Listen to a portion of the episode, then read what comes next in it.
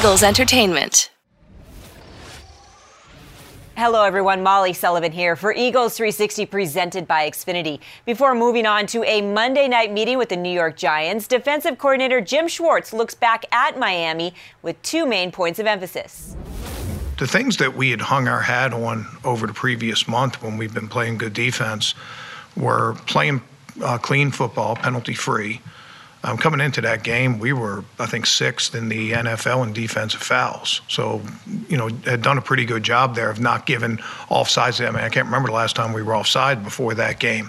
Hadn't given guys a lot of free chances um, or second chances to be able to make plays. So that was one. And then the other one, which I really think was the turning point for us, was our ability to play 50 50 balls.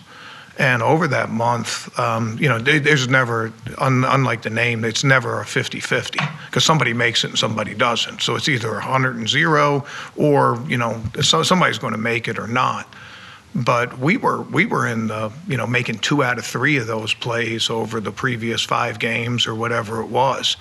In this game, and when I say when I say a 50-50 ball, I mean a guy that's covered but the quarterback still throws it a 50 50 ball might be just lobbing the ball deep. It might be throwing a slant when the guy's covered. But, you know, a 50 50 is the guy's covered, but the quarterback still throws it. And I counted 13 50 50 balls, and we only won four of them. So we were backwards. The formula that helped us to keep scoring down and um, keep us in games um, flipped the script on us. We gave them separate second opportunities with fouls, three offside, two DPIs, and two roughing the quarterbacks and then um, you know the 50-50 balls and some of those 50-50s were man some of them were zone some of them were blitz some of them weren't um, we didn't make the plays Tuesday, the Eagles agreed to promote guard Sua Opeta from the practice squad to the active roster. In order to make room for Opeta, the Eagles waived wide receiver Mack Hollins.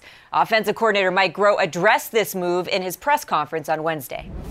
Uh, I think, you know, in every season, Zach, that uh, you know, there's tough decisions that have to be make, made, and um, uh, I think it was a decision in terms of what, what's in the best interest of, of, the Philadelphia Eagles that can help us win um, right now. And beyond that, you'd have to ask, you know, Doug and Howie in, in terms of that stuff. But I have a ton of respect for Mack uh, and everything that uh, he invested uh, in his time here for the Philadelphia Eagles and the, and the role that he played. And um, uh, wish him all the best. Staying with the receiving corps, Groh detailed what he saw from Alshon Jeffery in his return from an ankle injury. Jeffery led the Eagles' offense against the Dolphins with nine catches for 137 yards and one touchdown, marking his 16th career 100 plus performance, his sixth highest single game total of his career, and second most receiving yards as an Eagle. Even still, knowing number 17 as we do, he would take the win over any individual stat. But here's his coach on what he saw from his performance. Uh, they played well. You know, they really played well. Um, he and Carson were on the same page. Um, showed good energy, attacked the football, uh, made some tough and contested plays as well. Um, we moved them around, and, and those guys, you know, they did a nice job, like you said.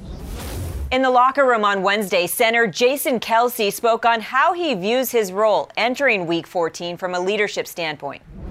Well, I think as a leader, you just take accountability. I think that's what leadership is. Leadership is taking accountability yourself and holding others uh, to the same standard, uh, regardless of what's going on. And I think that, um, uh, you know, to be honest, I don't think that that's any different this week than it was last week. I just think that weak leaders stop doing that and they start pointing fingers uh, when times get tough. Strong leaders hold strong. They remain accountable. Uh, they try and lift others up, take things off of other people's shoulders, put more on theirs. That's what a good leader is. And um, that's what I'm all about. Kelce went on to say he's not the only one. That's what this team is about. Everybody is held to the same standard, eager to get back to work before the lights go on in South Philadelphia for Monday Night Football.